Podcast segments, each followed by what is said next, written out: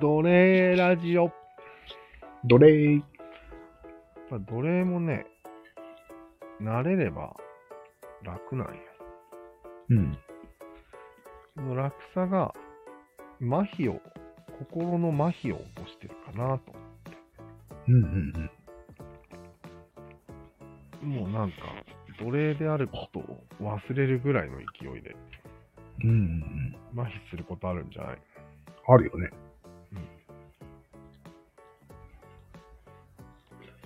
あ、自覚のない奴隷結構いるよそね。れがウサギ目なのか。そうそう。あ、そういう話か。うん。うさぎ目社畜化っていううん。漫画があって、 あまりの奴隷に、主人公の価値観が揺らぐっていうことだよね。うんそう。え ?1 ヶ月給料1円で喜んでるやつがいるとか、そういう話だよね働かさせてもらった上にお金までもらえるんですか。パワーワードすぎるね。まあ、そういう、さっきも話したけど、うん。なんか価値観を揺らそうという意志のあるうん。クリエイターが5万といるよね、うん。揺らしつつも世の中に。気づかせ系もあるよね。うん。実は自分はうん。このウサギと何ら変わらないんじゃないかとかいう気づきを得たりなんかしちゃったりなんかして。ああ、なるほど。話を戻そうか。うんはい。まあ、つまり慣れてしまっているんじゃないかってことよね。そああ。それを気づかせようっていう気持ちはあるかもしれないね、この作者に。う。おああ。前ら慣れてんじゃないのっていう。ね。多分漫画家って社畜とは対極の生き物だもんね、よく考えたら。うーん。でもなんか、締め切りがあって、連載はダメだ。連う載はダメだ。ん。それしたらちょっと奴隷っぽいんだよね。そうだね。富樫ぐらいにならんと。いやいやいや。ん富樫は社畜になった結果体調を崩したわけ。いや別に体調で休んでるわけじゃないから。あ、そうだな。うん。気持ちかけんっつって休んでるあいつは。FF14 やるっつって休んでるから。あ、そうなんだ。うん。へそこまでいけばね。えなるほどね。でも大抵の漫画家はし週間で一本書き上げないといけないからね。う多分俺らより労働時間は長く。一時も心を休む暇もなく。という感じですよ。んなるほど。奴隷なんて、奴隷の時間過ぎたらね、うん仕事のことなんて忘れてさ、伸び伸びしてるよね。意外とそうなんだよ。ね。まさに俺がそうなんだけど。うん。思い出さないよね、仕事のことなんて。そうだね。仕事を持ち帰ってないからね。うん。でも、好きなことを仕事にすると、生活すべてが仕事になります。まあ、好きかどうかも別だよね。まあ、好きかどうかも背ね、負わされてる感じを出されたら、うそれこそ24時間だよね。ん。あ、そうか。普通に資料だってそうか。そうよ。背負わされた資料らはやっぱ、うん。家帰ってやってるもんね。りうん。 N さんも家帰ってちょっとやってんでしょどっちかとやるいうやとる。うん。なんか、ふ背負わされてる。と気になるんだろうね。うん。あれ完璧主義者だったら絶対気になるね。そう考えたら、奴隷よりひどいじゃん。うん。奴隷より奴隷。ええうさぎもくちゃんは、うん。あれよ、仕事を自分で考えたことがなかっもう、そりゃそうだろ、餅しかついてないんだから。た。与えられるものらしいよ、仕事というものは。うん。初めて仕事を自分で考えたらしいよ。いつうん一巻の最初の方で。えー、あったんだ。一生懸命考えて晩ご飯を作ったら、うん。全部餅だったっていう。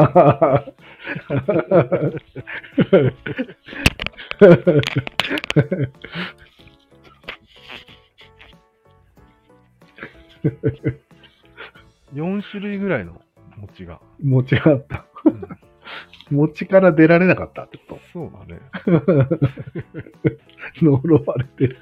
完全に。いや、まあまあまあ、話が進まんのんよ。あのうさぎのせいで。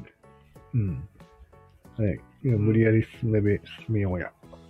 あ、奴隷はもういいか。うん。なんか、こっちの方が気になってきたんだよね。価値観を揺らがそうという意うん。思。例えばさ、適当なことを言うと、うん。シンジ君とかのうん。世界系近辺いるじゃん。ああれは何を揺らがそうとしたんかな。あ。やっぱり自我というものはうん。苦しいものだみたいな価値観をうん。うアニメでやろうと思ったね。ーんまあ、そう初めていう風味はあるけど、うん。シンジ君が神になっちゃうっていう話はどうなんかなと。ああ、そこまで行ったらうん。うん。シンジ君がいいと思ったらうん。いいし、ダメと思ったら世界滅びるみたいな。まあ、それはうんどうでもいいんじゃないちょっとよくわからないんよね。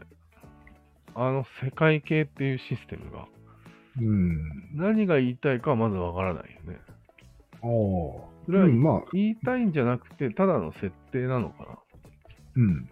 ただの設定なんじゃないその方が面白いからと。うん。うーん。あでもなんか自分の世界に閉じこもるみたいな、あれはあるのかなメタファー。あるよね。おめでとう言って終わったよね、あれね。うん。うん。普通のテレビ版は。うん。いやー、ほんとね。何が言いたかったんだろえ、あの辺は普通に、う。うん。あれなんじゃないセラピーで、自分の殻を打ち破りました。おめでとうでいいんじゃないうん、セラピーっていうのは別に世の中にあることだから、うん。何も打ち破ってないっていうか、まあそうだけどさ、うん。あの頃の1995年ぐらいのうん。日本人は多分セラピーなんて言葉も知らなかったよ。あ、そういうことか。あ、なるほど、なるほ特にど。若者も。うん。セラピーという方向性を指し示したんだ。うん。それが新しい。ほ、うん。うーん。新しかった。あ、新しかったんだね。え、それはアメリカでも新しかったのかなおー、それはわからん。うアん、メリカは知らんわ。なんかセラピスト先進国じゃないですか。うん。少なくとも日本ではもう、なんだこれはってなったと思うよ。あ、そうだね、そうだね。うん。そう考えるとウサピョンと一緒だねうん。えっつってなったんだよね。やった。何こいつ一人で悩んでんのそれがなんか自問自答してんのみたいな。そうそうそうそう。若者は悩み方すら知らなかったんですよ。そうだ、そうだ。うんそういえばそうだ。すごいね、じゃあ。うん。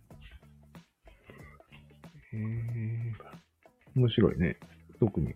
アニメでやるところは面白いね。ドラマとかじゃなくて。いやー、結局ね、アニメじゃないと広まらない。まあね。ドラマでもあの内容ならやろうと思えばできるからね。なんかでも変な感じになるんじゃないまあ、あれね。なんかわからんけども。あの漫画のテンポはいいよね、あのテンポが。次々喋るっていう。うん出てきては喋る。ウサピョンもウサピョンだからいいんだよね、多分。そうだね。これ全部人間でやったらちょっとおかしいんじゃないあ、そっか。うん。がこう、不意をついてくるよね。安心して見てる感じだよね、ウサピョンなんて。ああ、そういうことか。エヴァンゲリオそれンもも、あまあるし、どうせロボットなんでしょあそうそうそうそう。うんだから人間でやると相当キモいんじゃないかと思うんだよ。ああ、キモいわ。うんうん。やっぱダメだ。アニメでやらないとダメだ。拒絶反応出るじゃないよ。リアルをアニメ化すればいいのにとか、 リアルシンジ君はダメだよ。だからもう、誰も見ないんじゃないの確かにね。本郷君にやらしてみたいんだよ。シンジ君。無理よ。無理ですかうん。わかりましたあれエヴよ。ァンエヴァンゲリオン、ハリウッド化の話どうなったんだろう消えたな。いや、作ってみたんよ、多分。うん。そしたらキモかもったう、見れなかったんじゃないなるほどね。の監督自身がもう、テープを叩き割るレベルで、恥ずかしかった。無理だと。無理だと。うんなるほど、なるほど。そうやって心の隙間に入り込んでるんだ。ああう、さぎの形をして。そうだね。なんか、逆に俺らがこうやってラジオで喋ってるとかっていうのは、うん。成功法すぎるんじゃないああ、そうだね。と思ったよ、今。聞かないかもね。うん。やっぱり VTuber でウサギ二人組になって喋った方がいいかね。そうだと思うよ。声も可愛くして。そうだと思う。やるか。ああ、あれか。あの、ゆっくりしていってねもその効果があるのか。そうだね。クソ真面目なこと喋ってるもんな、あいつら。うん。あるある。たまに透けて見えるんだよね、後ろのおっさんがう。ん。うん、 もうあるある。それ失敗したら、どう考えうん。どう考えても透けすぎちゃってさ、はみ出てきてる。冷めるやつあるよね。いや、それはウサギもやってること一緒だよね。ウサギも後ろにおっさんがいるんでしょ、あれ。いるんだよ。すごいよね。うん今まで俺ちょっとピラピラって見たけど、1ミリも感じさせなかった。 すごいね。うんテクニックがね。編集もちゃんとついてるから。そういうことか。漏らさないよ。よく考えたら、その視点はなかったな。正攻法で言ったらなんとかなるって思ってると思うよ。うん、ああ龍之介くんもまだ。そうだね。ダメだね。 失敗に終わる。うん、あでも、あれだね、バーンとメディアに出て、うんギャーって騒がれるのだけは、ああ、うまいね。うん。出ないようにしてるね、あれ。ああああ絶対オファーいっぱい来てるんだよ、あ、なるほど。今。断ってると思う。うん。でも古典ラジオっていうあの、形式はあれだよね。どっちかというと、地味というか、あれは正攻法よ。クソ正攻法で、うん。なんて言うんだろうん、なんかう。しよくあれ、じわじわとしか広がらない。ああ、じわじわならいけるんだ。うん。なるほど。よくあれで持つなと思ったんだけど、持ってるなと。いや、バーンって言ったらまずいよ。うん。多分。うさぎぐらいになっとかんとまずいとうん。思う。それから行った方がいいと思うよ。まあ、話はそれました。また。うんうんよし。これを3つ目につなげるかな。うん。さてと。うん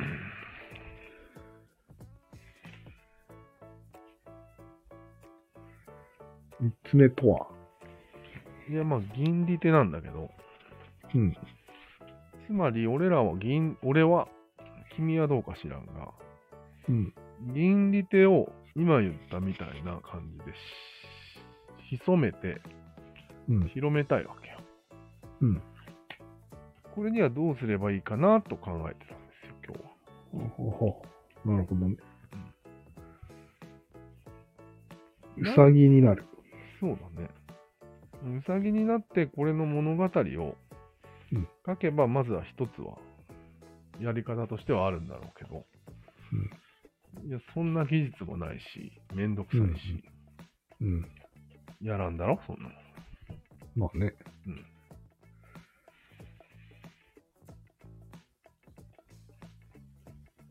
何が突破口になるかなと思ったんよね。うん。 GPT が突破口になると思ったんだけえああ、今やってるね。ノートでど、ノートで。ああ、うノートで。書かしてるじゃん。あれもその、ちょっとやってみようみたいな感じですか。あれなんかす、すごい平易な文章で書いてるじゃん。うん。あれが突破口になるかなとはちょっと思ってうるね。ん。絶語対り、俺の素の文章だったら、キモいんだよ、多分。キモいね。GPD はある意味キモいけど、うん。 GPD だからっていう最初の正し書きがあるよね。そうだね。それによってまあキャラ化されてるわけ。そうなんよ。そこがワンクッションってやつでしょうさぎでしょそう。ん GPT がウサギなんよ。うん。そのやり方はいいよね。まさに必殺技だよ。うん。世に出すための。 うんでもまあ、なんとなくわかると思うけど、うまくいくとは思え ない。なぜか。ななんか確信があるよね。まあね。まあでも一つの方法だなぁと思って。そうだね。うん。まあ、あれか。大体のことはそうか。うん。ワンクッション置いてるような気がするな。うん。まあ、それと、うん。なんか金の思想が関連してる気がするんだよな。へえ金ってやっぱり生々しくストレートにいった上でうん。 OK が出るのがなんか金っぽいんだよへえそうなんだ。雰囲気的に、オリンピックうんまあ、それもあるし社長っていうのはうん。カリスマとして一人いるわけじゃんいるね。それにみんなが賛同するっていうのはうん。かましてないじゃん何もうさぎについていくわけじゃないじゃん社長についていくよ。そうなのよ、うんまあ、生のアイドルもそうだしほあらゆる黒三角は、う。うん。なんか、生身じゃないと許されないみたいな感じへそういうのがあると思うんだよね。えじゃあ、世にいっぱいいる VTuber とかキズナアイとかキズナ愛ね。うん。うーん、いや、そこは変化の兆しなんじゃないなるほど。人間今まではじゃなくてうん。あ、そっか。うん。あギャーなもんの対象だもんな、あれ。うん。ちょっと前までは、そんなの流行るわけないって言ってたよね。言ってた。みんな今流行り始めたから、うん。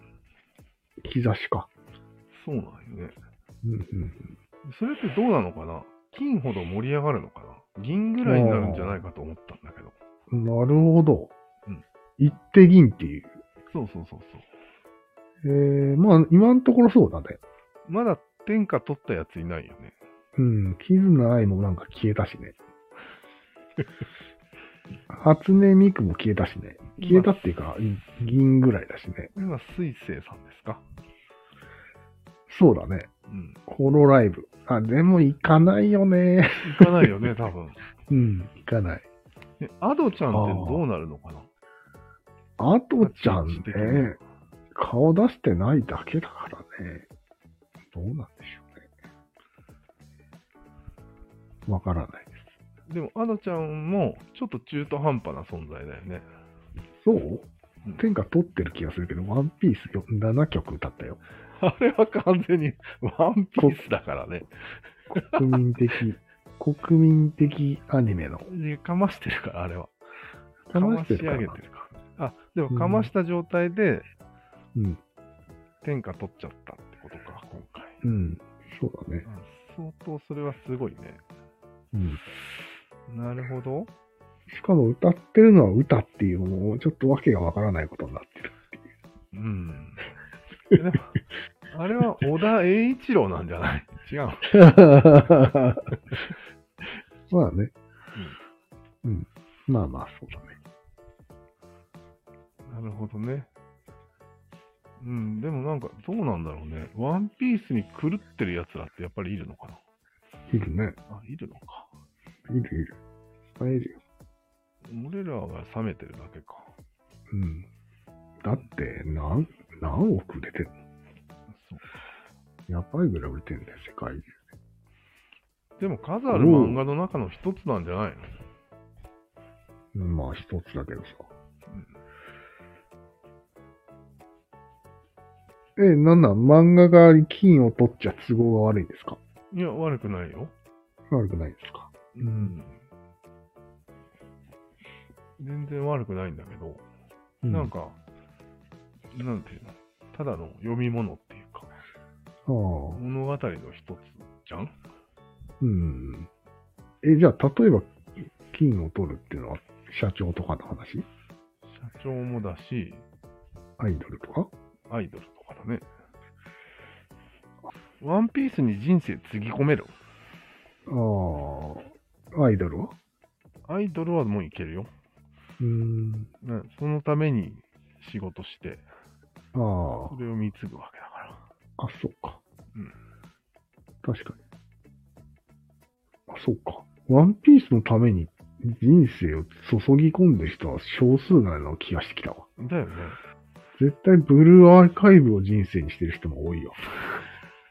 うん、あれはゲーム性か。あの、なんていうの。ゲーム性がないとハマらないよね。うん。女の子がいるだけじゃハマらないよね。うーん。集めるっていでうこもとじまゃないあ、ああ、それはあるね。の。だよね。まあでもゲームはちょっとやばいんよ。別格なんよう。ん。うん、確かに。時間を奪うためだけに作られてるような感じがするんだけど。そうだね。あと、あの、ガチャを、ガチャはやばいよ。いやガチャがやばいとこじゃなくて、ドラクエとか、うん、うん。なんかああ、何百時間もかかるってこと今までのコンテンツとは違うんうん、まあね、うんちょっと違うね。自分が入ってるのが違うのかな。そうだね、そこは違うね。自分がいる、その中にいるかいないかで大きな差が出るよね。出だっるて、自分が三角の頂点にななるわけよ、その世界では。そうだね。錯覚だけどね。うん。うん、錯覚的に三角の頂点の気分を味わえるってのが大抵のゲームなんよね。だよね。だから全う然ん他のコンテンツと違うよね。うん、それは命かけてもおかしくないわっていう感じにはなるよね。ね。うん。で、俺らは一番仕事うん。会社うん。それに命をかけてる。まさにデイリークエストだもんね。うん。そっか。うんそうだね。よく考えたら。ほとんどの人は8時間後に5日間働いてるから、うん。まさに命を削ってやってるね。そうだね。うん。あ、そうか。それがさっき言った社長についていくみたいなことか。そうなのよ。なるほどね。うん。金を目指すと、その社長を金にするために。うん。うん。まあ、もしくは、そこまでいかない、そこは意識高い人たちだとして、まあ無意識にでもそういうことでしょ。下の方はこう思う。うんうん奴隷同士でうん。仲良く、うんいい職場環境で、あそこそこ生きていけるっていうのを金にしてる。あ、そうだね。生身臭があるなと思って。金も生身臭、生身臭はあるね。ちろん彼女とか家族もうんま生身金ですよ。あね。でも、多分それは、どんどん変わってくる時代なんじゃないかませるってことマミがないものが金を取れる時代に今、移行しているわけでああ、いやそこで、すよ。うん奪うは奪うんだけど、金までいかなく、金で止めるっていうのが突破口なの。なるほど。なるほど。止まるかなとりあえず金離れをさせるっていう。ああ。金は離れるね。確かうん。に。離れるけど、うん。いやゲームが金になってるようにしか見えないな。ある一定数は。ゲームね。うんゲームはなんか別格なんよね。うん。あれは何かに従うんじゃなくて、従わせる方だからね。え自分が王様じゃん、ゲームの中あで。あ、そうだね。自分が黒三角じゃあん。だから全然違うんだよね。あ、なるほど。逆なんだよね、立場が。うん。恐ろしいことよ。面白いね。錯覚なのにね。うん。実は、ヨースターが儲かってるだけなんだけどね。ヨースターってなんだ。ゲーム会社です。あヨースターにつぎ込んでるんですよ、全員。お金を。中査してるわけです。で、天下ってわけですよ。ーいやいや、もうヨースターにつぎ込んでるなんて思って ない。持ってないよね。 自分に投資してると思ってる。そうだよねうん。怖っうん。勘違いもいいとこだな。養分を吸い取られてるんだけどな。普通に奴隷のように。まあでも悪いことばっかりあげてもしょうがないよね、ゲームの。まあ、そうね。一面白い瞬でも黒い三角になれるってことは、うん稀有な体験だそうとだよ。思った。そうだよ。確かに。そんなことないよ、歴史上。ないね。まさに、お仕事をもらえるのに、お金ももらえるんですかという感じだよね。きっと。じゃあ、そこで、うんゲームっていうことを考えた、その意味っていうか、うん。ゲームの仕組みっていうのが、うん。すごいってことになるね。すごいね。なんかもう、差し込みがすごいってことすごいね。特に、ドラクエあたりからすごいんじゃないうん、すごいと思う。マリオでは自分はマリオとは思わないわけじゃないですか。思わないね。あれはマリオを動かしてるだけだからね。そう。マリオを動かす労働だよね、あれは。うん。だけど、自分が主人公になると、こっから労働じゃなくなるわけ。うん、そうだね。すごい、すごいね。この発明は。ちょっと待って、でもその発明ってさ、いはい普通何かに気づかせるためにやるものだと思ってたんだけど、ああ、さっき言ってたやつ。いまだに気づいてないっていうのが怖い。 何をされたかに。ああうん、そういう今の仕組みを意識されてできてないと。そう、ゲームが生まれて何十年も経ってるのにまだ気づいてないそと。うそうそうそう。怖っ怖 いね。差し込みがやばい気がするんだけど。なるほどし。かも別に気づかせる気なくて、ないよね。や騙されてれば作った本人も騙されてるほど儲かるわけだから。そうだね。うんいや、作った本人も別にそこまで意識で作ったわけじゃないよね。違うよね。最初。最初は。堀井裕二は。のめり込めるものを作っただけなんだけど、そう。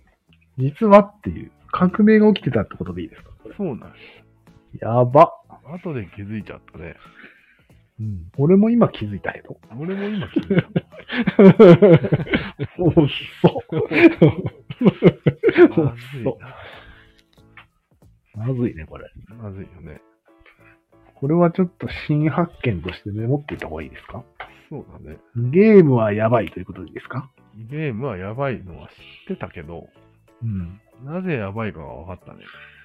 そうだね。人間に歴史上初めて誰でも黒三角に投げなれる権利を与えてたんだね。そりゃ勉強せんわ。うん。これは親が止めるわ。そうだよね。うん。うん。なるほど。でもその体験自体は、うんなってみないとわからないし、そうだね。なって悪いことではないんだけど、もっと早く気づけばよかったね。そうだね。うん。体やばいね験としてうん。早く得るものを得てうんおけばいいのに、 うん、得ることもなく。得ることもなくね。これゲームをやったことがない親御さんであるじゃん。俺らぐらいの親。うん。みんな絶対に気づけないよね。やったことないんだから。あそういうことになるね。今なら気づけるけど。うん。ゲームを何たるかを知ってるから。そうだね。今の親は。うん。なるほどね。これはハテナだっただろうん。う。良子にもハテナだっただろなんでこいつらいつもゲームしてるんだう。そうなるよね。ななるよね。でもでも、結局、うんなんていうの、社会に出てリーダーとかになるのとうん同じ体験を早めにしちゃってるだけってことだよね。そうだね。たくさんの部下を持って率いるみたいなことをそうだね。最初からやってるってことなんだよね。そうそうそう。そうそうでめちゃめちゃ社会勉強にもなってるはずなのに。そう。まあでもちょっと話が大きすぎるよね。世界の全員が応援して さ、王様がお金くれてさ、そうだね。ちょっと現実的じゃなさすぎてさ、うん。かけ離れてるからね、うん。困るよね。まあ、うん。いや、かけ離れてないと流行らないよね。うん、そうなんよそこは課長かまし島工作って いうゲームでがもしょうがないよね。いけないね。かましが入らんとダメね、そこでね。なるほど、なるほど、分かってきたよ。